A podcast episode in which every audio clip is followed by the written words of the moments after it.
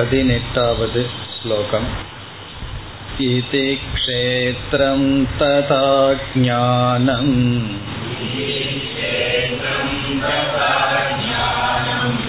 ஞேயம் சோக்தம் சமாசதஹ.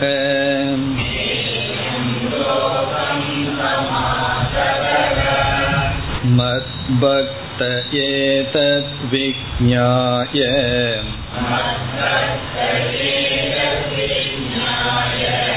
மத்பாவாயோபபத்யதே.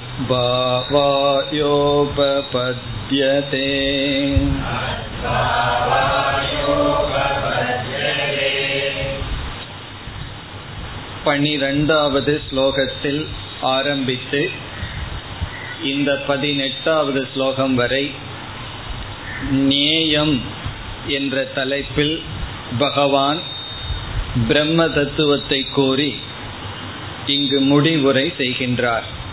இதற்கு முந்தைய ஸ்லோகத்தில் ஞானம், ஞேயம், ஞானகம்யம், ஹிருதி சர்வஸ்ய விஷ்டிதம் என்று சொன்னார். ஞானம் என்ற சொல்லுக்கு இந்த இடத்தில் பொருள் பண்புகள், சத்குணங்கள், நம்மிடம் இருக்க வேண்டிய நல்ல குணங்கள் ஞானம். ஞேயம் என்பது பரபிரம்ம தத்துவம். ஞானகம்யம் என்றால் ஞானத்தினால் கிடைக்கின்ற பலன். ஞானம் என்றால் இங்கு பிரம்ம ஞானம். ஞானகம்யம் என்ற இடத்தில் இந்த மூன்றும் நம்முடைய மனதிற்குள்ளேயே இருக்கின்றது. இதனுடைய பொருள் என்னவென்றால், இவைகளையெல்லாம் நாம் வெளிப்படுத்த வேண்டுமே தவிர இவைகளை எங்கும் வெளியே சென்று அடைய வேண்டியதில்லை. வெளியிருந்து நமக்கு வர வேண்டிய அவசியம் இல்லை. பசி என்ற ஒரு நோய் இருந்தால் அதற்கு வெளியிருந்துதான் உதவி வந்தாக வேண்டும். நாமளாக செய்கின்ற சில கற்பனைகளினால், சாதனைகளினால் பசி நீங்காது. பசின்னு கற்பனை செய்து கொண்டிருந்தால் அறிவில் நீங்க வேண்டும். உண்மையான பசிக்கு வெளியிருந்து உதவி தேவை. ஆனால் ஞான பலன், மன நிறைவு என்பது நமக்குள்ளிருந்து தான் வர வேண்டும். பிரம்மத்தையும் வெளியிருந்து நாம் பிடிக்க வேண்டிய அவசியமில்லை, நமக்குள்ளேயே இருக்கின்றது. அதே போல் எல்லா நற்குணங்களும் நமக்குள் மறைந்திருக்கின்றது. அதற்கு மேல் சத்துவம், ரஜஸ், தமஸ் என்ற குணத்தில் ரஜசும் தமசும் அதற்கு மேல் இருக்கின்றது. ஆகவே இவைகளெல்லாம் நம்மிடம்தான் இருக்கின்றது, எல்லோருடைய ஹிருதயத்திலும் இருக்கின்றது என்று சொன்னார். பிறகு இந்த 18வது ஸ்லோகத்தில் பகவான் ஞேயம் என்ற தலைப்பை முடிவுரை செய்கின்றார். முதல் வரியை பார்த்தால், இதி இவ்விதம், க்ஷேத்ரம், க்ஷேத்ரம் என்ற தத்துவம் என்னால் விளக்கப்பட்டது, ததா ஞானம், அவ்விதமே ஞானம், ஞானம் என்றால் 20 பண்புகள், ஞேயம், ஞேயம் அறியப்பட வேண்டிய பரபிரம்ம தத்துவம், ச உக்தம், ச உக்தம்னா இவைகளெல்லாம் சொல்லப்பட்டது என்னால் என்று பொருள். என்னால் என்றால் இறைவனால், பகவானால் சொல்லப்பட்டது. பிறகு பகவானை கூறுகின்றார் சமாசதக, சமாசதக என்றால் சுருக்கமாக, இந்த தத்துவங்களெல்லாம் மிக சுருக்கமாக சொல்லப்பட்டது. இதில் க்ஷேத்ரஜ்ஞக என்ற சொல்லையும் எடுத்துக்கொள்ள வேண்டும்.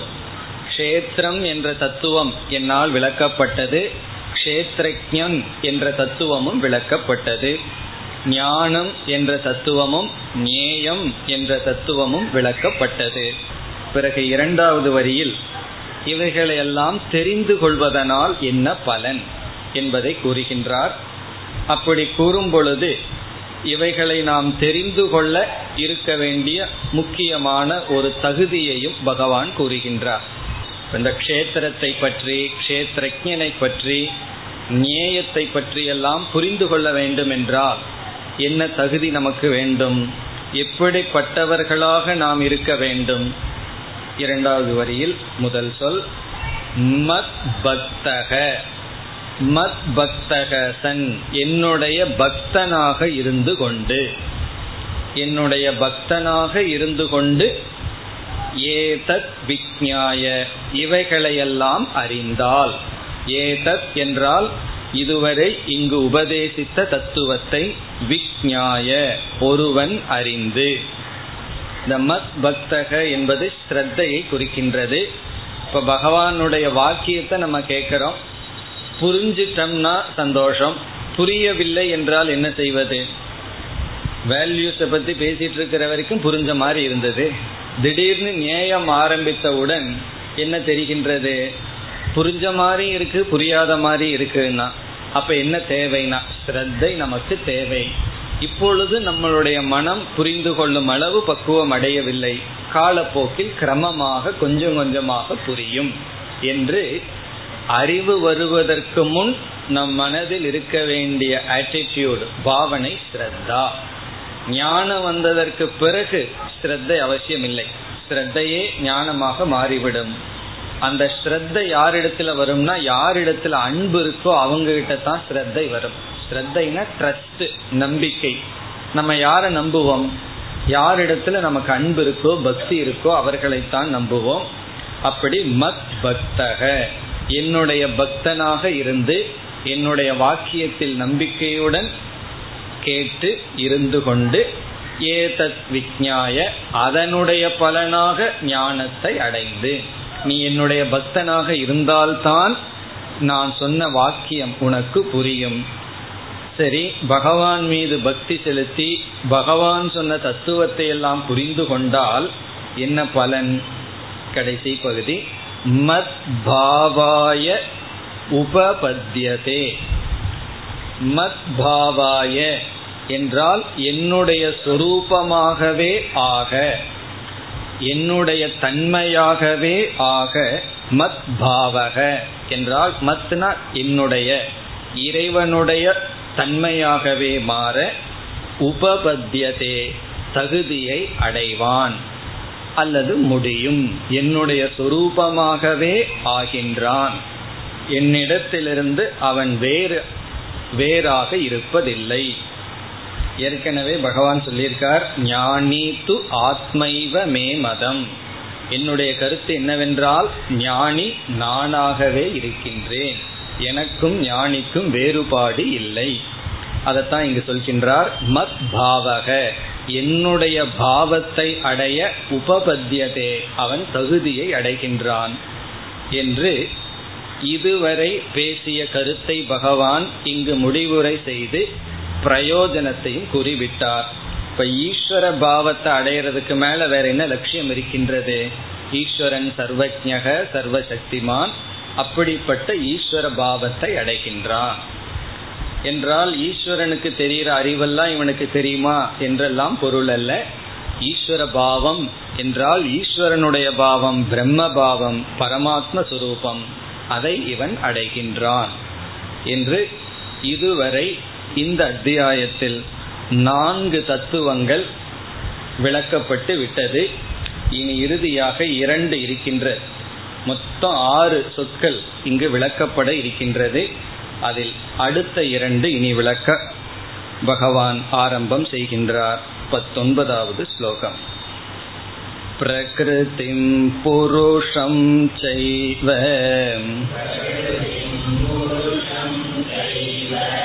வித்யநாதி உபாவபி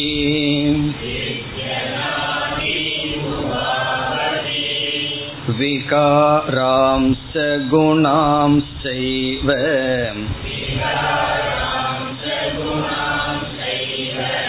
வித்தி ப்ரக்ருதி சம்பவான்.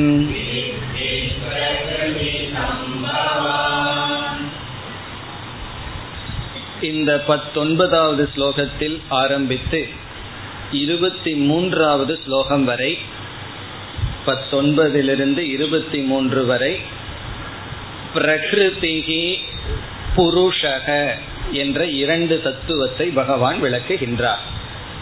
பிரகிருதிகி என்ற ஒரு சொல்லினுடைய விளக்கம், புருஷக என்ற சொல்லினுடைய விளக்கம். பிரகிருதிம் புருஷம் செய்வ க்ஷேத்திரம் க்ஷேத்ரஜ்ஞக பிறகு ஞானம் ஞேயம் என்று 6 சொற்களினுடைய விளக்கம் அர்ஜுனனால் கேட்கப்பட்டது. அதில் க்ஷேத்ரம் க்ஷேத்ரஜ்ஞக என்பது விளக்கப்பட்டு விட்டது. ஞானம் ஞேயம் என்பதும் முடிவடைந்து விட்டது. மீதி இருப்பது பிரகிருதி என்ற தத்துவமும் புருஷக என்ற தத்துவம். இங்கு பகவான் என்ன செய்கின்றார்? இந்த ஸ்லோகங்களில் இந்த இரண்டு தத்துவத்தையும் சேர்ந்தே விளக்குகின்றார். முன்னெல்லாம் ஒவ்வொரு சொல்லா தனித்தனியா விளக்கி வந்தார். இங்கு பிரகிருதிகி என்ற தத்துவத்தையும் புருஷக என்ற தத்துவத்தையும் கலந்தே விளக்குகின்றார். இந்த 19லிருந்து 23 வரை இந்த ரெண்டு டாபிக்கும் சேர்ந்து விளக்கப்படுகின்றது. இனி நாம் பிரகிருதிகி என்ற சொல்லினுடைய அர்த்தம் என்ன, புருஷக என்ற சொல்லினுடைய அர்த்தம் என்ன என்று பார்க்க வேண்டும். முதலில் பிரகிருதிகி என்ற சொல்லை எடுத்து கொள்ளலாம். பிரகிருதிகி என்ற சொல்லுக்கு பல பொருள்கள் இருக்கின்றது. குணம் என்றெல்லாம் ஒரு பொருள் இருக்கின்றது. குணம், தன்மை, நேச்சர் என்றெல்லாம் பொருள் இருக்கிறது. ஒருவர் எப்பொழுதுமே கோபப்பட்டு கொண்டிருந்தால் என்ன சொல்வார்கள் தெரியுமா? அவனுடைய பிரகிருத்தியே அதுதான் சொல்வார்கள். அப்படின்னு என்ன அர்த்தம்? அவனுடைய சுபாவமே அதுதான். பிரகிருத்தினா அவனுடைய நேச்சர், அவனுடைய தன்மை என்று ஒரு பொருள் இருக்கின்றது. அது நம்முடைய சாதாரண வழக்கில் பயன்படுத்தப்படுகின்ற பொருள். சாதாரணமா பிரகிருத்தினா தன்மை, நேச்சர். உஷ்ணம் என்பது அக்னியினுடைய பிரகிருதி, நெருப்பினுடைய பிரகிருதி சூடு. அப்படின்னு சொன்ன என்ன அர்த்தம்? நெருப்பினுடைய சுபாவம். ஆனால் இந்த பிரகிருதி என்ற சொல் முக்கியமாக கபில மகரிஷி அமைத்த சாங்கிய சாஸ்திரத்தில் பயன்படுத்தப்பட்டிருக்கின்றது. சாங்கிய மதம் என்று ஒரு மதம் இருக்கின்றது. அதை கபில மகரிஷி உருவாக்கினார். அதில் தான் பிரகிருதிகி என்ற ஒரு சொல்லும் புருஷக என்ற சொல்லும் பயன்படுத்தப்பட்டுள்ளது.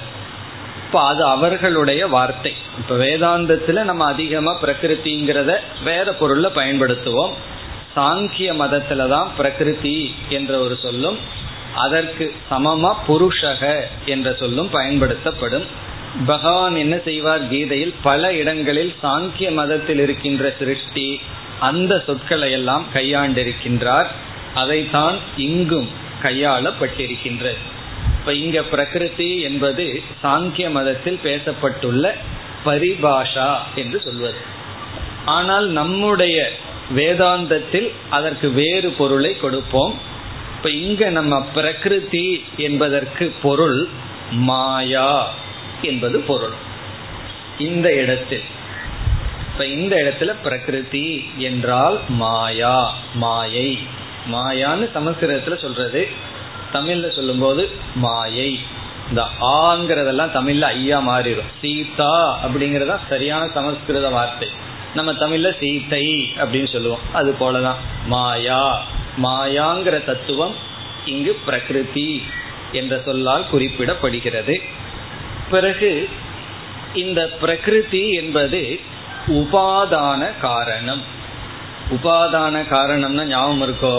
படிச்சிருக்கோம் 7வது அத்தியாயத்திலெல்லாம் உபாதான காரணம் என்று. இப்போ உபாதான காரணம்னு சொன்ன உடனே எது ஞாபகத்துக்கு வரணும்? களிமண் ஞாபகத்துக்கு வந்துட்டா மூளையில களிமண் இல்லை அப்படின்னு அர்த்தம். அதாவது பானை என்ற ஒன்று உருவாக உபாதான காரணமாக இருப்பது களிமண். அப்ப அந்த களிமண் பிரகிருதி என்று நாம் கூறலாம். உபாதான காரணத்தை பிரகிருதி என்று அழைக்கப்படுகிறது. விதவிதமான நகைகள் செய்திருக்கின்றோம். அந்த நகைகளுக்கு பிரகிருதி என்ன என்றால் தங்கம், கோல்டு.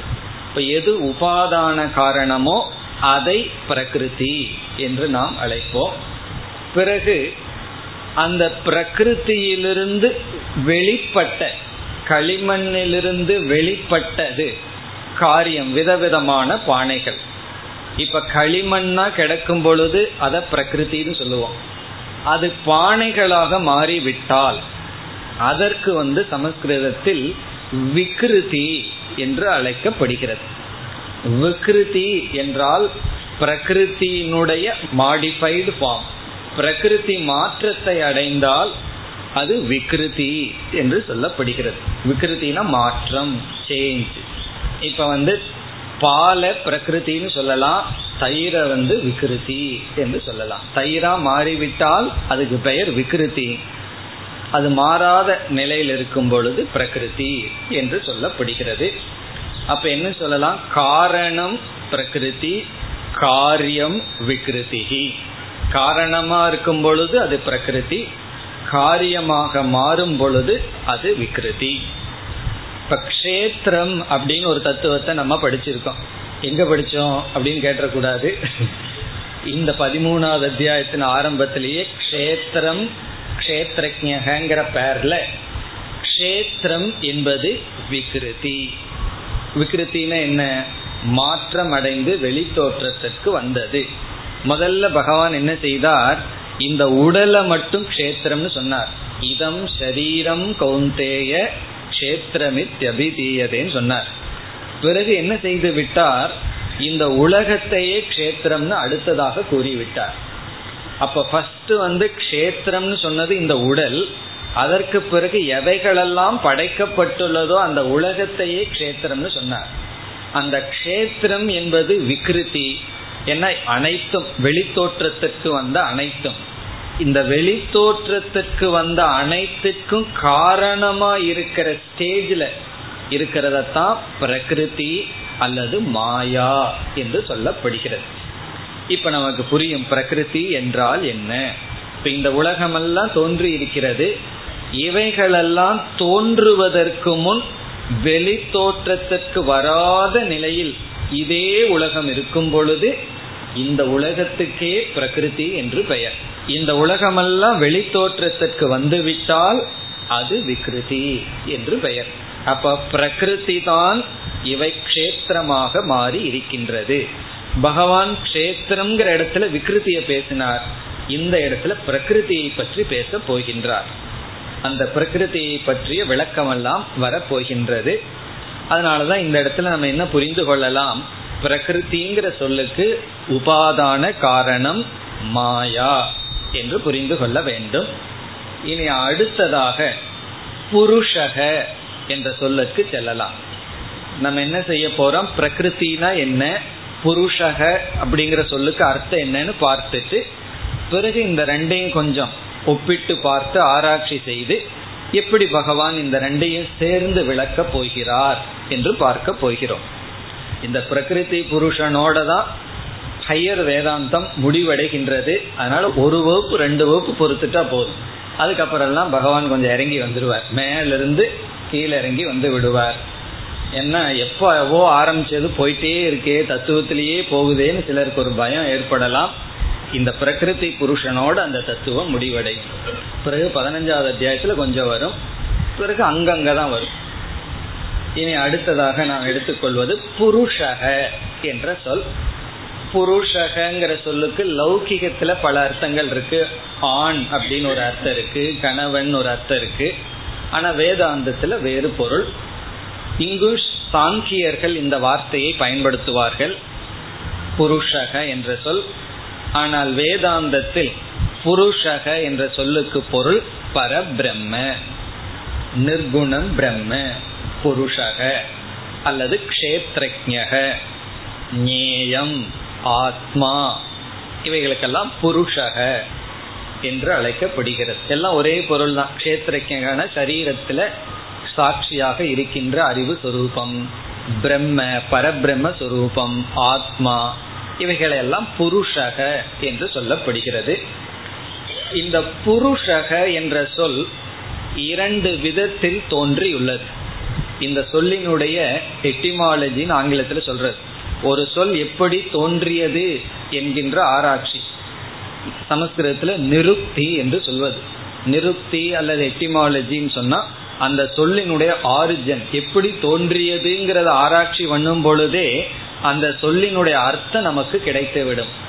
அப்படி புருஷகங்கிறதுக்கு ரெண்டு டெரிவேஷன் இருக்கு, ரெண்டு விதத்துல இதனுடைய தோற்றம் இருக்கின்றது. முதல் லட்சணம் என்னவென்றால் புரி சேதே இது புருஷக. புரி சேதே, புரி என்றால் நகரம் என்று பொருள். புறம் அப்படின்னு சொன்னா சிட்டி அப்படின்னு ஒரு அர்த்தம் இருக்கு. புரி என்றால் நகரத்தில், சிட்டியில். சேதே என்றால் தங்கி இருப்பவர், உறங்கிக் கொண்டிருப்பவர், விளங்குபவர் அர்த்தம். இந்த இடத்துல சிட்டியில் இருக்கிறவர்னா என்ன பொருள்? நம்முடைய சரீரத்தை ஒரு நகரத்துக்கு உதாரணமா சொல்றது சாஸ்திரத்துல பிரசித்தம். நம்ம பாடியே ஒரு சிட்டியா, நகரம். அப்படி புரி சேதே என்றால் நகரத்துக்கு உதாரணமாக சொல்லப்படுகின்ற உடலில் விளங்குகின்ற தத்துவம் புரி சேதே. சேதேனா தூங்கி கொண்டிருப்பவர் அர்த்தம். அதனுடைய அர்த்தம் என்னன்னா அனந்த சயனம். நல்லா பத்மநாபரை பார்க்கிறோம் அல்லவா, அதனுடைய அர்த்தம் என்னன்னா ரிலாக்ஸ்டா இருக்கார். அவர் எப்படி ரிலாக்ஸ்டா இருக்க முடியும்? சிவபெருமான் வேணா ரிலாக்ஸ்டா இருக்கலாம், அவங்க காலம் முடிகிற வரைக்கும் சும்மா உட்காந்துருக்கலான்னு. பிரம்மா படைச்சி விட்டுட்டு ரிலாக்ஸ்டா இருக்கலாம். ஆனா இவரு தானே காத்துட்டு இருக்கணும், மெயின்டைன் பண்றவர். ஆனா அவரு தான் ரொம்ப ரிலாக்ஸ்டா இருக்கார். காரணம் என்ன என்றால் அவர் யாரோடு எந்த சம்பந்தமும் இல்லாமல் அப்படியே அனந்த சயனத்தோடு இருக்கார், நிர்விகாரமாக சாட்சியாக இருக்கின்றார்.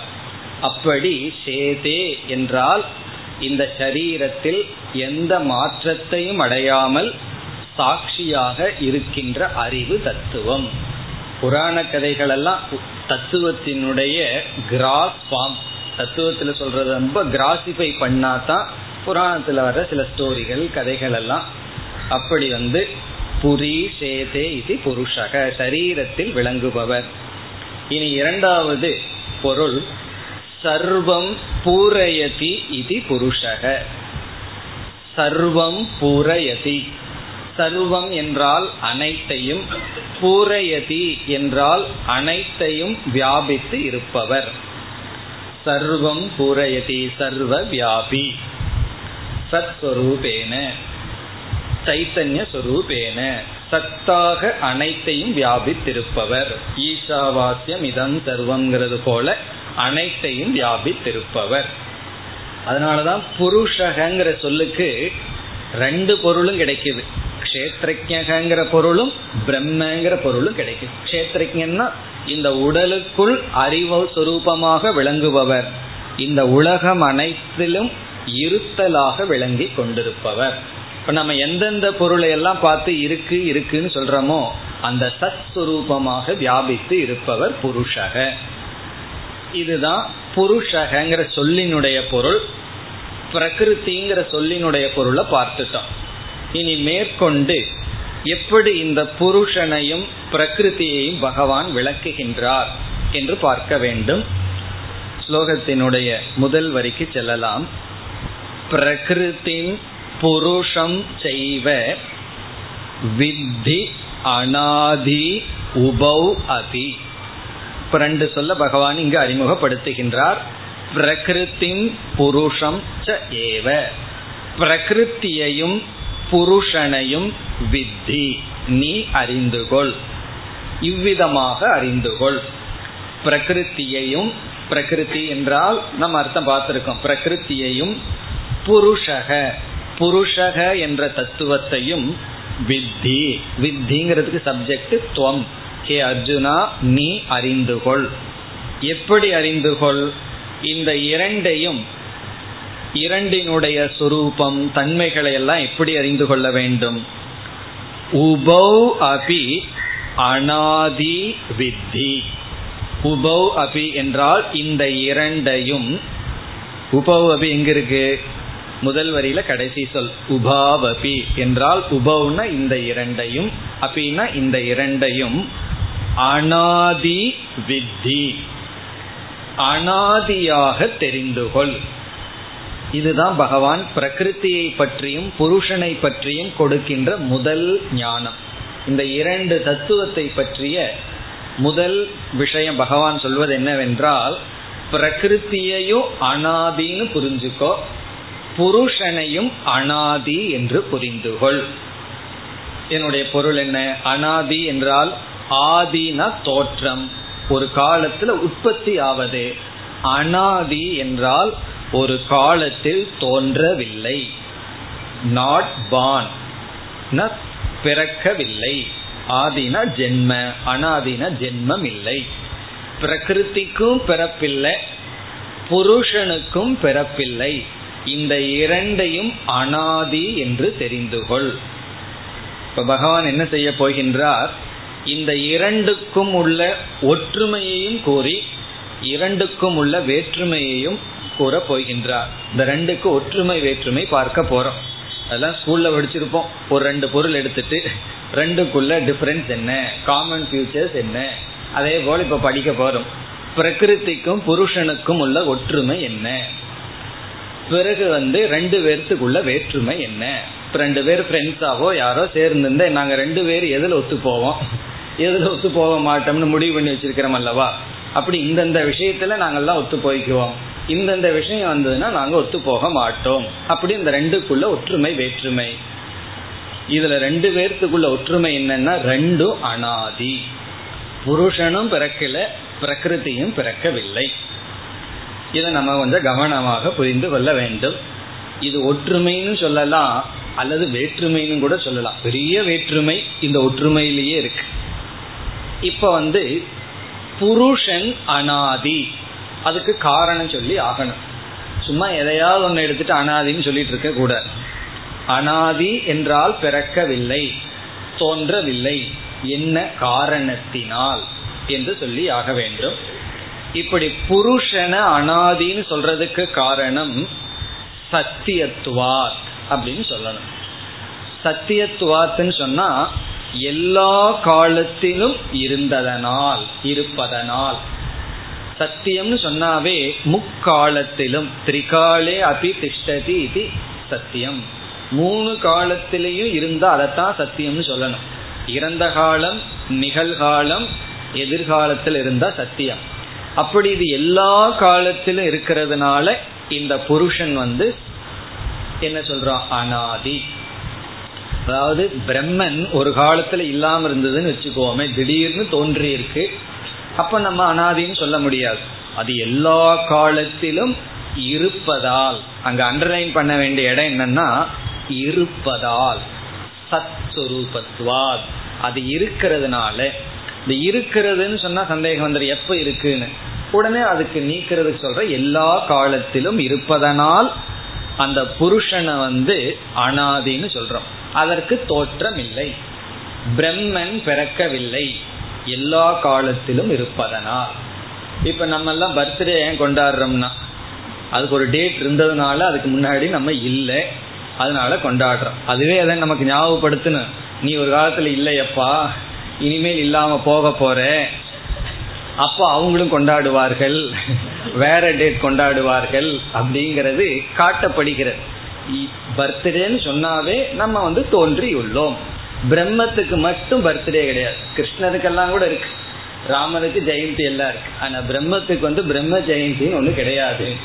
காரணம் என்ன? அனாதி, எல்லா காலத்திலும் இருப்பதனால். இனி பெரிய விசேஷம் என்னவென்றால் அடுத்தது பிரகிருதி. இந்த பிரகிருதிக்கு வந்தவுடனே இதுவும் அனாதி. இதுக்கு காரணத்தை கேட்டா கொஞ்சம் ஒரு ஷாக் வந்துடும். என்ன காரணம்? அசத்வாத், இது இல்லாத காரணத்தினால். பிரகிருதியும் அனாதி, காரணம் என்னன்னா அது இருந்தா தானே தோன்றதுக்கு. அசத்வாத், அசத்வாத்னா அது இல்லாததனால். அதை கொஞ்சம் ஜீர்ணிச்சுக்கிறதுக்கு கஷ்டமா இருக்குன்னு தான் கொஞ்சம் அடுத்துவார், அது அசத்தாக இருப்பதனால். பிரகிருதி தோன்றவில்லை, காரணம் அது இல்லை, அது இருந்தா தானே தோன்றது.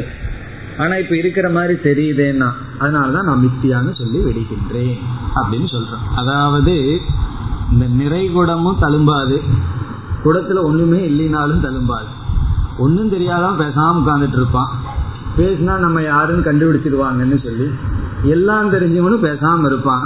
யாரு பேசிட்டு இருப்பா? அறகுறையா விஷயம் தெரிஞ்சாதான் பேசுவார்கள். அப்படி பிரம்மன் நிறைகுடம், அதனால அனாதி.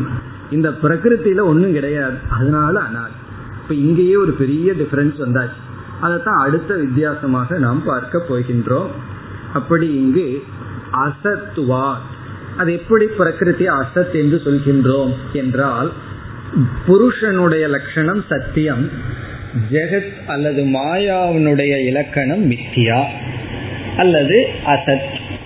அசத்துன்னு சொன்னா ஜீரணிக்கிறது கஷ்டங்கிறதுனால மித்தியான்னு சொல்றோம். இப்பொழுது நம்ம ரெண்டு சொல்ல எடுத்துக்கொள்ளலாம். களிமண் அப்படின்னு ஒரு சொல்ல எடுத்துக்கலாம், பானை அப்படிங்கிற சொல்ல எடுத்துக்கலாம். இப்ப ரெண்டு சொல்ல நம்ம பயன்படுத்தி இருக்கோம். களிமண் ஒரு சொல், பானை அப்படின்னு ஒரு சொல்ல பயன்படுத்தி இருக்கின்றோம். அல்லது கொஞ்சம் காஸ்ட்லி உதாரணத்துக்கு போனா, ஏன் எப்பவுமே சீப்பான உதாரணத்துல இருக்கீங்க, கொஞ்சம் காஸ்ட்லி உதாரணத்துக்கு போனோம்னா கோல்டு தங்கம்னு ஒரு சொல்ல எடுத்துக்கிறோம், செயின் நகை அப்படின்னு ஒரு சொல்ல எடுத்துக்கிறோம். இப்போ நம்ம கிட்ட எவ்வளவு சொல் இருக்கு? தங்கம்னு ஒரு சொல் இருக்கு, ஆபரணம் நகைன்னு ஒரு சொல் இருக்கு. எவ்வளவு பொருள் இருக்கு? ரெண்டு சொல் எவ்வளவு ஆப்ஜெக்ட் பொருள் எவ்வளவுன்னு சொன்னா ஒரே ஒரு பொருள். இப்போ என்ன பொருள் இருக்கு? நகைங்கிற பொருள் இருக்கா தங்கம்ங்கிற பொருள் இருக்கான்னு கேட்டா நகை தான் இருக்குன்னு சொல்லிட்டா, அந்த நகையை கட் பண்ணிட்டோம்னா அது நகையா இல்லைன்னா உருக்கிட்டோம் அப்படின்னா நகை போயிருது. ஆனா என்ன இருக்கு? தங்கம்ங்கிறது இருக்கு. அப்ப நகை இருக்கும் பொழுதும் தங்கம்ங்கிறது இருக்கு, நகை இல்லாத பொழுதும் தங்கம்ங்கிற ஒரு பொருள் தான் இருக்கு. ஆனா ஒரு சொல் இடையில வந்துட்டு போச்சேன்னா அதான் மாயா பஜாருங்கிறது, அதுக்கு பேர் தான் மாயை அப்படிங்கிறது. தங்கம் தான் இருக்கு ஆனா ஏதோ ஒரு சொல்லு வந்திருக்கு, கொஞ்ச நாள் நம்ம வேலை செஞ்சுட்டு போயிடும். இந்த நகை இருக்கே அது என்னன்னா அது வெறும் சொல்லுதான். ஏன் நகைன்னு ஒரு சொல்ல சொல்றோம்னா அதுக்கு ஒரு ரூபம் இருக்கிறதுனால. அதுக்கு வேற ரூபம் இருந்ததுன்னா என்னன்னு சொல்லுவோம்? மோதிரம்னு சொல்லுவோம், வளையல்னு சொல்லுவோம். இதெல்லாம் நம்ம விதவிதமான சொல், அது விதவிதமான ஃபார்முக்கு நம்ம பயன்படுத்துறோம். இப்ப இந்த சொல்லும் இந்த உருவமும் சுதந்திரமா நிக்குமா தனியா நிக்குமா? நீங்க வந்து நகையை பண்ணுவீங்க, நான் அப்புறம் தங்கம் கொண்டு வர்றேன்னு சொல்ல முடியுமோ? தங்கத்தை கொடுத்தா தான் அவர் நகையை பண்ண முடியும். எனக்கு நம்பிக்கை இல்லை உங்ககிட்ட தங்கத்தை கொடுக்கறதுக்கு, நகையை மட்டும் பண்ணுவீங்க பிறகு தங்கம் கொடுக்கற ஒட்டிக்குங்கன்னு சொல்ல முடியுமா? அவர் அந்த உருவத்தை எல்லாம் பண்ணி வச்சிருக்க முடியாது போய் தங்கத்தை கொடுக்கறதுக்கு. அப்படி இந்த தங்கத்தை சார்ந்து என்ன இருக்கின்றது? நகைங்கிற ஒரு சொல்லும் அந்த உருவமும் இருக்கின்றது. இப்பொழுது பிரகிருதி என்பது இந்த நாம ரூபம்தான், இந்த உருவமும் அந்த சொல்லும் தான் பிரகிருத்தின்னு சொல்றது. பிறகு அந்த புருஷன்தான் தங்கம் என்று சொல்வது. இப்ப நம்ம கிட்ட ரெண்டு சொல் இருக்கு, தங்கம்னு ஒரு சொல் நகைகள்னு ஒரு சொல், ஒரே ஒரு பொருள். அப்படி அந்த ஒரு பொருள் வந்து மூன்று காலத்தில் இருக்கு, நகைக்கு முன்னாடியும் நகை இருக்கும் பொழுதும் நகைக்கு அப்புறம் இருக்கின்றது. அத சத்தியம்னு சொல்றோம். இடையில வந்து வந்து போவத வந்து மித்தியா, தற்காலமாக இருப்பத மித்தியா, அது வெறும் நாம ரூபம். அப்படி பார்க்கையில இந்த உலகம் மாறிக்கொண்டே இருக்கு. இந்த உலகம் கொஞ்ச நாள் இருக்கு பிறகு இல்லை, வருகிறது போகின்றது வருகிறது போகின்றது. அப்படிப்பட்ட இந்த உலகம் பிரகிருதி. இந்த உலகத்தை பிரகிருதின்னு சொல்லக்கூடாது, விகிருதி. இது வெளித்தோற்றத்திற்கு வராத நிலையில் இருக்கிறத நம்ம பிரகிருத்தின்னு சொல்றோம். இந்த பிரகிருதி வெறும் நாம ரூபம் மித்தியா. ஆகவே அது உண்மையில் அது கிடையாது. அது இருந்தா தேன உண்மையிலேயே அது இருந்தா தேன இன்னைக்கு தோன்றி இருக்கிறதுன்னு சொல்ல முடியும். ஆகவே அது உண்மையில் இல்லாததனால் தோன்றவில்லை, இது உண்மையிலேயே இருப்பதனால் இதற்கு தோன்றவில்லை. இதத்தான் இங்கு பகவான் முதல் வரியில சொல்லி இருக்கின்றார். பிரகிருதிம் புருஷம் செய்வ, பிரகிருதி என்ற ஒரு தத்துவத்தையும் புருஷன் என்ற ஒரு தத்துவத்தையும் அனாதியாக தெரிந்துகொள். வித்தி உபௌ அனாதி, இந்த இரண்டுக்கும் தோற்றமில்லை என்று தெரிந்துகொள். காரணம் என்ன? ஒன்று என்றும் இருப்பதனால், ஒன்று உண்மையில் இல்லாத காரணத்தினால் என்று இந்த முதல் வரியில பகவான் பிரகிருதி புருஷனை பற்றிய ஒரு கருத்தை சொல்லிவிட்டார். இனிமேல் என்ன செய்ய போகின்றார்? இந்த உலகம்னு ஒன்று தோன்றி இருக்கின்றது, நம்ம எல்லாம் தோன்றி இருக்கோம். இந்த உலகத்தோடு இணக்கம் வைத்து துயரத்தையும் சுகத்தையும் அனுபவிச்சுட்டு இருக்கோம். இப்ப என்ன நடந்துட்டு இருக்கீங்க? உலகம்னு ஒன்று தோன்றி அதுல நம்மளும் ஒன்று தோன்றி இந்த நம்ம வந்து இந்த உலகத்தோட சம்பந்தம் வச்சு சுக துக்கங்களை எல்லாம் அனுபவிச்சுட்டு இருக்கோம். இப்படி சுக துக்கத்தை அனுபவிச்சுட்டு இருக்கிற ஜீவனை சம்சாரி அப்படின்னு அழைக்கின்றோம். இதுவும் வேதாந்திக் டேம், சம்சாரி என்றால் இந்த உலகத்தில் இருக்கின்ற சுக துக்கத்தை அனுபவிப்பவன். வெறும் துக்கத்தை அனுபவிப்பவன் மட்டுமல்ல, சுகத்தை அனுபவித்தாலும் சரி, உலகத்தோடு இருந்துட்டு சம்சாரிகளாக இருக்கின்றோம். இப்பொழுது இங்க ரெண்டு தத்துவத்தை பகவான் அறிமுகப்படுத்தி இருக்கார். ஒன்னு பிரகிருதி, இனி ஒன்னு புருஷன். இனிமேல் என்ன செய்ய போகின்றார்? இந்த உலகம் தோன்றி ஜீவன் தோன்றி இந்த உலகத்தோடு ஜீவன் இணக்கம் வைத்து இப்படி வாழ்ந்து கொண்டு இருப்பதற்கு பிரகிருத்தியினுடைய பங்கு என்ன, புருஷனுடைய ரோல் பங்கு என்ன? இந்த இடத்துல பங்குன்னு சொன்னா ரோல் அர்த்தம். பிரகிருத்தியினுடைய ரோல் என்ன, புருஷனுடைய ரோல் என்ன? புருஷன் என்ன பண்றார் நம்மெல்லாம் இப்படி இருக்கிறதுக்கு, பிரகிருதி என்ன பண்ணுகின்றது, பிரகிருத்தியினுடைய கான்ட்ரிபியூஷன் என்ன? எதற்குனா இந்த உலகம் தோன்றி நாமும் தோன்றி, நாம்னா ஜீவர்களாக ஒரு தத்துவம் தோன்றி இப்படியெல்லாம் ஒரு சம்சாரம் நடைபெற்று கொண்டிருக்க, இதெல்லாம் இல்லாம பேசாம இருந்திருக்கலாமேன்னு தோணும். பிரம்ம ஒழுங்கா பேசாம இருந்திருக்கலாமே, எதுக்கு இந்த மாயையோட சம்பந்தம் வச்சு நம்ம எல்லாம் படைச்சு நம்ம எல்லாம் அள விட்டு சிரிக்க விட்டு இப்படி எல்லாம் எதுக்கு வேடிக்கை பார்த்துட்டு இருக்கணும்னு சில பேர்த்துக்கு விரக்தியில ஒரு இந்த மாதிரி தத்துவம் வரும். கொஞ்ச நேரம் தான், அந்த விரக்தி போன உடனே ஒரு காஃபியோட இந்த தத்துவமும் போயிடும். அப்படி சில பேருக்கு திடீர்னு இந்த கேள்வி எல்லாம் வந்துடும். அந்த கேள்விக்கெல்லாம் பதில் இங்க பகவான் சொல்ல போகின்றார். அதாவது ஏன் இந்த உலகம் இப்படி இருப்பதற்கு பிரம்மத்தினுடைய ரோல் என்ன, அதாவது புருஷனுடைய ரோல் என்ன, பிரகிருத்தியினுடைய ரோல் என்ன? இது நல்லா நம்ம புரிஞ்சிட்டோம்னு சொன்னா எல்லாத்தையும் பிரகிருத்தில போட்டுட்டு நீ பேசாம ஒழுங்கா புருஷனா இரு அப்படின்னு அர்த்தம். அதை நம்ம புரிஞ்சுக்கிறதுக்காக பகவான் சொல்ல போகின்றார். ஏற்கனவே க்ஷேத்திரம் க்ஷேத்ரஜ்ஞக ஞேயம்ங்கிற இடத்துல என்ன கருத்தை சொன்னாரோ அதே கருத்தை தான் இப்பொழுது வேற ஆங்கிள் சொல்ல போற. நம்ம எதுக்கு ஒரு உபனிஷத் படிச்சுட்டு ரெண்டாவது உபனிஷத் படிக்கிறோம்னா, பல உபனிஷத் படிக்கிறது காரணம் ஒவ்வொரு உபனிஷத்துலயும் ஒவ்வொரு பிரம்மன் இருக்கும் அப்படிங்கிறதுக்கு அல்ல. எல்லா உபனிஷத்துலயும் ஒரே பிரம்மன் தான், ஆனா ஒவ்வொரு கோணத்தில் அது விளக்கப்படும். சில பேர்த்துக்கு ஒரு ஆங்கிள் சொன்னா புரியும், சில பேர்த்துக்கு அந்த ஆங்கிளே புரியாது, வேற ஆங்கிள் சொன்னா புரியும். அப்படி உபனிஷத்து கஷ்டப்பட்டு பார்க்குது, விதவிதமான கோணத்தில் விளக்கி பார்க்கின்றது. அதுதான் இப்பொழுது பகவான் செய்கின்றார். இப்ப மீண்டும் வேறொரு கோணத்தில் இந்த அகில பிரபஞ்சத்தையும் ஜீவ தத்துவத்தையும் நாம் பார்க்க போகின்றோம். இப்ப ஏற்கனவே பார்த்தது கொஞ்சம் புரியலைன்னா, நியாயம்ங்கிறது எனக்கு புரியலைன்னா வேண்டாம், இதுல புரியறதுக்கு முயற்சி பண்ணி பார்ப்போம். இப்ப மறுபடியும் ஆரம்பத்திலிருந்து பார்க்க போகின்றோம். சுருக்கமாக தான் பகவான் சொல்லி இருக்கின்றார், நம்மளும் சுருக்கமாகத்தான் பார்க்க போகின்றோம். மீண்டும் இந்த உலகத்துல இப்படியெல்லாம் இருக்க, ஜீவன் ஒன்று இருக்க, உலகம்னு ஒன்று இருக்க, இப்படியெல்லாம் இயங்கி வர பிரகிருதி புருஷன் இந்த இரண்டினுடைய கான்ட்ரிபியூஷன், இரண்டினுடைய ரோல், இரண்டினுடைய பங்கு என்ன, இதை நம்ம பார்க்க போகிறோம். இதை பார்க்க போகிறதுக்கு முன்னாடி புருஷன்னா என்னன்னு பார்த்துட்டோம், பிரகிருத்தினா என்னன்னு பார்த்து வச்சுருக்கோம். பிரகிருத்தினுடைய லட்சணத்தை பார்த்து வச்சுருக்கோம், மறந்துடக்கூடாது. புருஷங்கிறதுனுடைய லட்சணத்தை பார்த்து வச்சிருக்கோம், அதையும் மறந்துடக்கூடாது. இப்போ ராமாயணம் படித்தாலும் கூட அந்த கேரக்டரை மறந்துட்டோம்னா ஒன்றும் புரியாது அல்லவா? அதே போல் இங்கேயும் சில சொற்களினுடைய அர்த்தத்தை மறந்துட்டோம்னா நம்ம மேற்கொண்டு புரிந்து கொள்வது கடினம். அதனால தான் முதல்லையே பிரகிருத்தியினுடைய பொருள் புருஷனுடைய பொருளை பார்த்து வச்சுருக்கோம். இந்த இரண்டு பேரும் அனாதிங்கிற லெவலில் பார்த்து வச்சுருக்கோம். இனி இப்பொழுது என்ன செய்யலாம்? இனிமேல் பார்க்க போறது புரியணுங்கிறதுக்காக இந்த இரண்டுக்கும் உள்ள வேற்றுமைகள் சிலது பார்க்கலாம். முதல் வேற்றுமை சத்தியம் மித்யா. இப்போ இந்த பக்கம் புருஷங்கிறது ஹெட்டிங், இந்த பக்கம் பிரகிருதிங்கிறது ஹெட்டிங். ஒவ்வொன்றினுடைய தன்மையை பார்க்கணும்.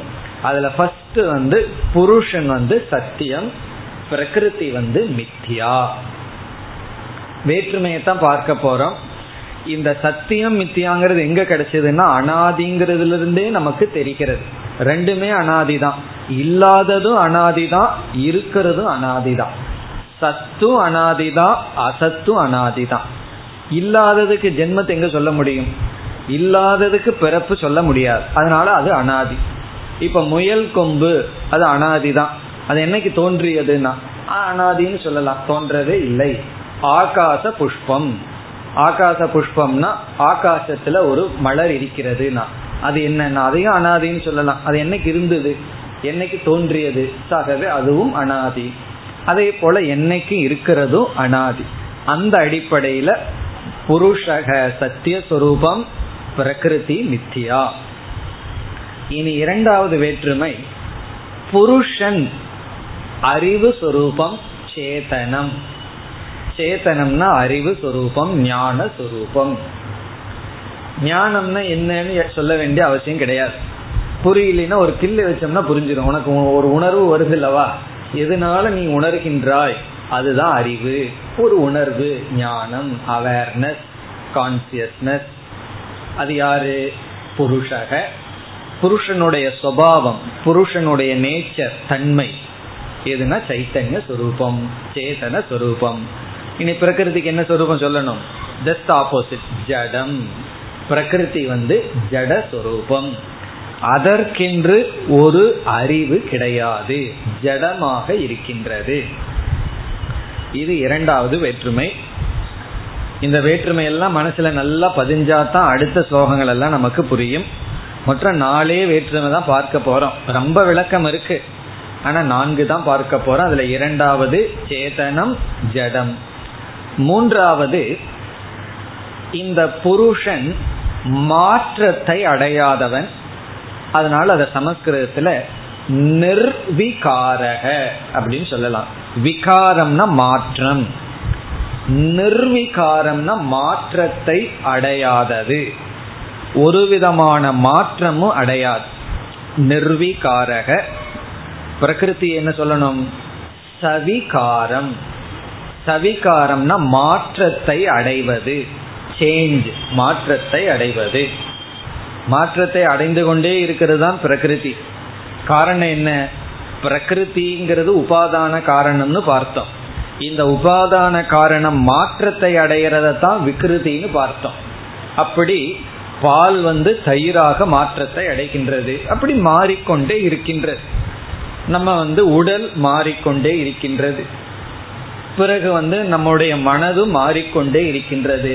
பிரகிருத்தின்னு சொன்னாவே சப்ஜெக்ட் டு சேஞ்சின்னு அர்த்தம். அதனால நீ எல்லாம் இப்ப மாறிட்டேன்னு சொல்லி வருத்தப்படக்கூடாது, மாறாம இருந்தா தான் வருத்தப்படணும். அப்படியே இருந்தா அதுதான் ஏதோ சம்திங் ராங்னு அர்த்தம். மாறுகிறது அப்படின்னு சொன்னா அது நேச்சர், இயற்கை, பிரகிருத்தினுடைய சுபாவம் மாற்றம். முன்னெல்லாம் அவனுடைய குணம் இப்படி இருந்தது, இப்பெல்லாம் மாறி போச்சுன்னா ஆமா மாறும், பிரகிருத்தினா மாறும், மாற வேண்டும். அது எந்த விதத்துல மாறுங்கிறது வேற, ஆனா மாற்றம் என்பது நேச்சர், இயற்கை. நான்காவது, இந்த புருஷனுக்கு எந்த விதமான குணமும் கிடையாது, அதனால நிர்குணம். புருஷனுடைய லட்சணம் நிர்குணம், பிரகிருத்தினுடைய லட்சணம். இந்த பிரகிருதிக்கு 3 குணங்கள் இருக்கின்றது, அதனால திரிகுணாத்மிகா. திரிகுணாத்மிகான 3 குணத்துடன் கூடி இருக்கின்றது. அந்த 3 குணம் எல்லாம் உங்களுக்கு தெரியும். 3 குணம், சத்துவ ரஜஸ் தமஸ் என்ற 3 குணத்துடன் கூடி இருக்கின்றது. இந்த பிரகிருதி 3 குண சுபாவமா சுரூபமா இருக்கு. அந்த புருஷன்கிறவருக்கு ஒரு விதமான குணமும் கிடையாது. இந்த 4 இப்பொழுது போதும். இப்ப புருஷனுடைய சுபாவம், பிரகிருத்தினுடைய சுபாவம், இப்படி நம்ம பார்த்தோம்.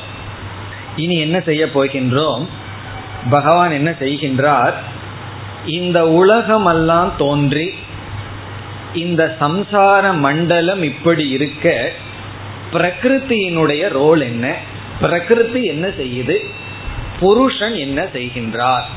புருஷன் சும்மாதான் இருந்தாலும் சும்மா இருக்கிறது இல்லை, அவர் ஏதோ ஒன்று செய்கின்றார். அது என்ன, பிரகிருதி என்ன செய்கின்றது, அதை சொல்ல ஆரம்பிக்கின்றார். இப்ப இனிமேல் வருகின்ற ஸ்லோகங்கள் எல்லாம் இந்த கருத்து தான். இந்த உலகம் இப்படி இருக்க இத சம்சார மண்டலம் என்று சொல்வார்கள். சம்சார மண்டலம்னா எல்லாமே, இந்த உலகம், நாம், இவைகளெல்லாம் இப்படி இருக்க எது எப்படிப்பட்ட வேலையை செய்கின்றது, அதை சொல்ல ஆரம்பிக்கின்றார். இந்த 19வது ஸ்லோகத்தில் இரண்டாவது வரியில் முதலில் பிரகிருத்தியினுடைய ரோல், பிரகிருதி என்ன செய்கின்றது அப்படிங்கறத சொல்கின்றார். பிறகு அடுத்த ஸ்லோகத்துல புருஷனுடைய பங்கு என்னன்னு சொல்ல போகின்றார். பிரகிருதி என்ன செய்கின்றதாம் இப்ப நம்ம கற்பனை பண்ணி பார்ப்போம். ஒன்றுமே கிடையாது, வெறும் புருஷங்கிற ஒரு தத்துவம் இருக்கு. அந்த தத்துவத்து இப்படிப்பட்ட குணம் சத்தியமா இருக்கு, எந்த விதமான மாற்றத்தையும் அடையாம இருக்கு, குணம் இல்லாமல் இருக்கு, அறிவு சுரூபமா இருக்கு. இப்படிப்பட்ட அறிவு சுரூபமாக என்றும் இருக்கின்ற மாறாத குணமற்ற ஒரு புருஷன் ஒன்று இருக்கு. பிறகு பிரகிருத்தின்னு ஒன்று இருக்கு, அது மூணு குணத்தோடு இருக்கு, மாற்றத்துக்கு உட்பட்டது. பிறகு உபாதான காரணமா இருக்கு, அது மித்தியாவா இருக்கு. அந்த மித்தியாவா இருக்குங்கிற இடத்துல என்ன புரிந்து கொள்ள வேண்டும், அந்த புருஷனை சார்ந்து இருக்கு. புருஷன் இருந்தாதான் அது அங்கு இருக்க முடியும். அதை புரிஞ்சுக்கணும்னு சொன்னா உடனே ஆபரணம் தங்கத்துக்கு போயிடணும். ஒரு நகைன்னு ஒன்று இருக்கணும்னு சொன்னா அது தங்கத்தை சார்ந்து இருக்கணும். அப்படி பிரகிருத்தின்னு இருக்கு. இனி இந்த பிரகிருத்தியினுடைய வேலை என்ன, பிரகிருத்தியினுடைய பங்கு என்ன? ஸ்லோகத்திற்குள் சென்றால் விகாராஞ்ச குணாஞ்ச ஏவ வித்தி பிரகிருதி சம்பவான். விகாராம்ச குணாம் செய்வ வித்தி பிரகிருதி சம்பவான். பிரகிருதி சம்பவான்னா இவைகளெல்லாம் பிரகிருத்தியிலிருந்து தோன்றி உள்ளது. பிரகிருதி சம்பவான் கடைசி சொல் இரண்டாவது வரியில் பிரகிருதி சம்பவம்னா பிரகிருத்தியிலிருந்து தோன்றி உள்ளது. பிரகிருத்தியிலிருந்து தோன்றி உள்ளது எவைகள்? விகாரான். விகாரம்னு சொன்னா விகிருத்தின் அர்த்தம். இந்த இடத்துல பஞ்சபூதங்கள் பேசப்படுகின்றது, ஐந்து பூதங்கள். நம்ம பார்த்து அனுபவிக்கின்ற பூதங்கள் எல்லாம் ஐந்து பூதங்கள். பூதம்னாலும் ஒன்றும் பயம் இல்லையே, பூதம்னா என்ன? ஆகாசம் முதலிய ஐந்து நாம் அனுபவிக்கின்ற எலிமெண்ட்ஸ், 5 எலிமெண்ட், ஐந்து பூதங்கள். அதான் விகாரம் என்று சொல்லப்படுகிறது. விகாரம்னு சொன்னாலும் விகிருதி என்று சொன்னாலும் ஒரே பொருள் தான். ஆங்கிலத்துல ப்ராடக்ட் அப்படின்னு சொல்லலாம். ப்ராடக்ட்னா தோன்றி உள்ளது, காரியம். அதாவது என்ன சொல்றார் பகவான் இங்கு, பிரகிருதி முதலில் ஒரு மாற்றத்தை அடைகின்றது. நம்ம ஏற்கனவே பிரகிருதிக்கு ஒரு லட்சணம் பார்த்து வச்சிருக்கோம், சவிகாரம், சப்ஜெக்ட் டு சேஞ்சுன்னு பார்த்தால் சும்மா இருக்காது, மாறிக்கொண்டே இருக்கும். அப்படி பிரகிருத்தியினுடைய ஃபர்ஸ்ட் மாடிஃபிகேஷன், முதல் மாற்றம் என்னன்னு சொன்னா இந்த பிரகிருதி 5 பூதங்களாக மாறி விடுகின்றது. ஆகாசமாகவும் நீராகவும் வாயுவாகவும் அக்னியாகவும் நீராகவும் இந்த பூமியாகவும் மாறி விடுகின்றது. அதான் பிரகிருத்தியினுடைய ஃபர்ஸ்ட் சேஞ்ச். அதுவும் 2 ஸ்டெப்ல வரும், சூக்ஷ்மமான பஞ்சபூதங்கள், பிறகு இந்த ஸ்தூலமாக அனுபவிக்கின்ற பூதங்களாக மாறிவிட்டது. இது பிரகிருத்தியினுடைய ஃபர்ஸ்ட் மாற்றம். பிரகிருதி மாறும் பொழுது, அது ப்ராடக்ட் ஆகும் பொழுது இந்த பஞ்சபூதங்களாக மாறிவிட்டது. இப்ப இங்க என்ன சொல்றார், நீ பார்த்து அனுபவிக்கின்ற இந்த விகாரங்கள், இந்த இடத்துல விகாரம்னா நம்ம பார்த்து அனுபவிக்கிற பஞ்சபூதங்கள், இந்த விகாரங்கள் எல்லாம் பிரகிருத்தியினுடைய மாற்றமாக புரிந்துகொள். அப்படித்தான் இங்கு பகவான் சொல்கின்றார். வித்தி என்றால் புரிந்துகொள், நீ பார்த்து அனுபவிக்கின்ற இந்த விகாரங்களை. விகாரம்னு சொன்னா நம்ம பஞ்சபூதங்கள், இந்த தோற்றங்களை பிரகிருதி சம்பவான் வித்தி, விகாரங்களை பிரகிருத்தியிலிருந்து தோன்றியதாக தெரிந்துகொள். அப்படின்னு என்ன, இந்த பஞ்சபூதங்கள் எல்லாம் புருஷங்கிட்ட இருந்து வரவில்லை, அந்த பிரம்ம பிரம்மனாவே இருக்கு. இந்த பிரகிருத்தியிலிருந்து தான் இவைகளெல்லாம் இருக்கின்றது. இப்ப இங்க எப்படி சொல்லி இருக்கார், நீ பார்த்து அனுபவிக்கின்ற இந்த காரியம் விகாரங்கள், இப்பொழுது பஞ்சபூதத்தை தான் சொல்றார், மீதிய மற்ற இடத்துல அடுத்த ஸ்லோகத்துல சொல்லுவார். இந்த பஞ்சபூதங்களை எல்லாம் என்ன புரிந்துகொள், பிரகிருத்தியிலிருந்து தோன்றியதாக புரிந்துகொள்.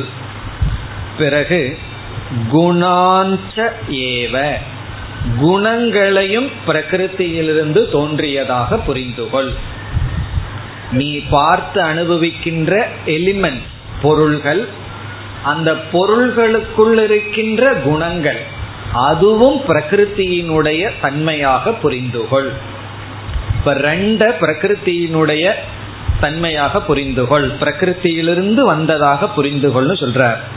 ஒன்று நம்ம பார்த்து அனுபவிக்கின்ற எலிமெண்ட், இந்த பஞ்சபூதங்கள் சப்ஸ்டன்ஸ், அது உண்மையிலேயே ஒரு சப்ஸ்டன்ஸும் கிடையாது, ஆனா நம்ம அனுபவத்துக்கு அப்படி தெரியுது, ஒரு பொருளாக திரவியமாக தெரியுது.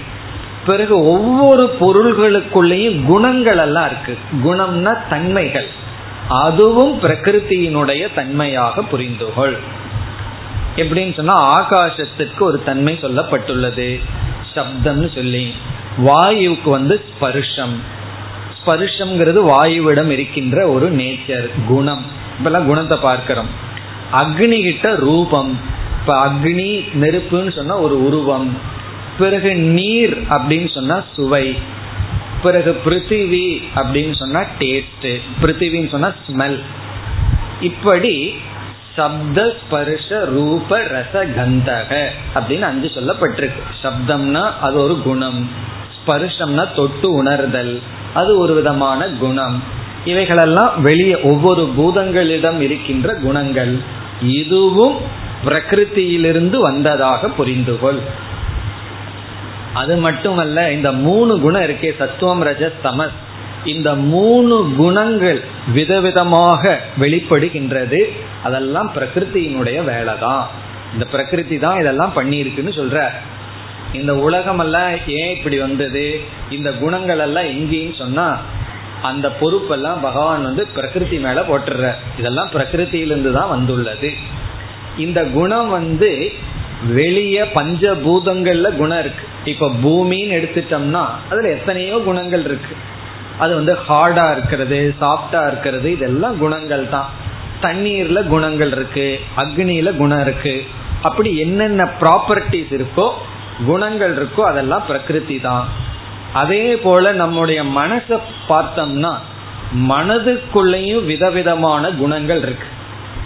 ஒவ்வொருவருடைய மனதிற்குள்ளும் விதவிதமான உணர்வுகள் குணங்கள் இருக்கு, அதுவும் பிரகிருத்தியினுடைய சம்பவம் தான். அது உள்ள இருக்கிற குணம், வெளியே தெரியாத குணம், பிறகு வெளிய பூதங்களிடம் இருக்கின்ற குணம், அப்படி அதெல்லாம் பிரகிருத்தியிலிருந்து வந்ததாக புரிந்துகொள். இப்போ மனதுக்குள்ள என்ன குணம் இருக்குன்னு சொன்னா, அறிதல் அப்படிங்கிறது மனதிடம் இருக்கின்ற குணம், தெரிந்து கொள்ளுதல்.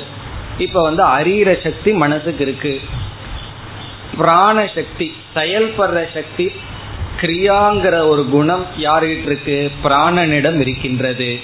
அப்படி நம்மளிடத்துல விதவிதமான குணங்கள் இருக்கின்றது.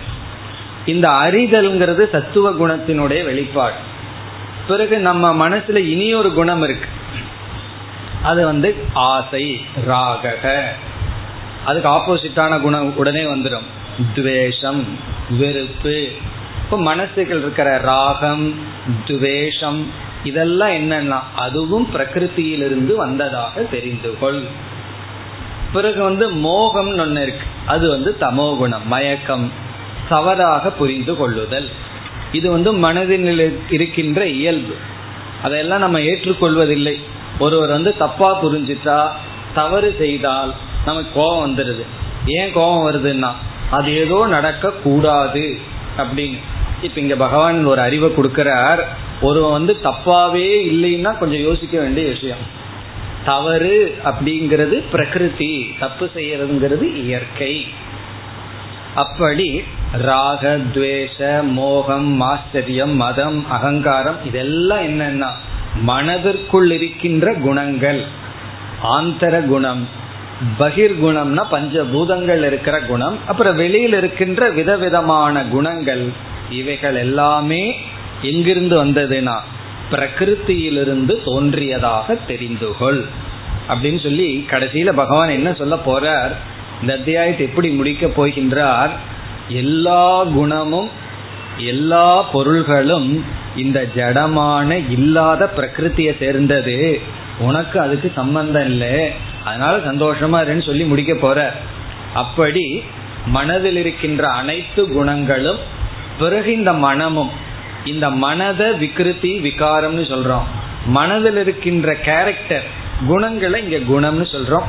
அப்படி வெளியிருக்கின்ற பஞ்சபூதங்கள் அவைகளிடம் இருக்கின்ற குணங்கள். அதே போல உடல், உடலை விகாரம்னு சொல்றோம். உடலில் இருக்கின்ற குணங்கள் இவைகள் எல்லாமே பிரகிருத்தியினுடைய கான்ட்ரிபியூஷன், பிரகிருத்தியிலிருந்து வந்ததாக தெரிந்துகொள். இனி உடனே அடுத்த ஆர்வம் நமக்கு என்ன வரும்?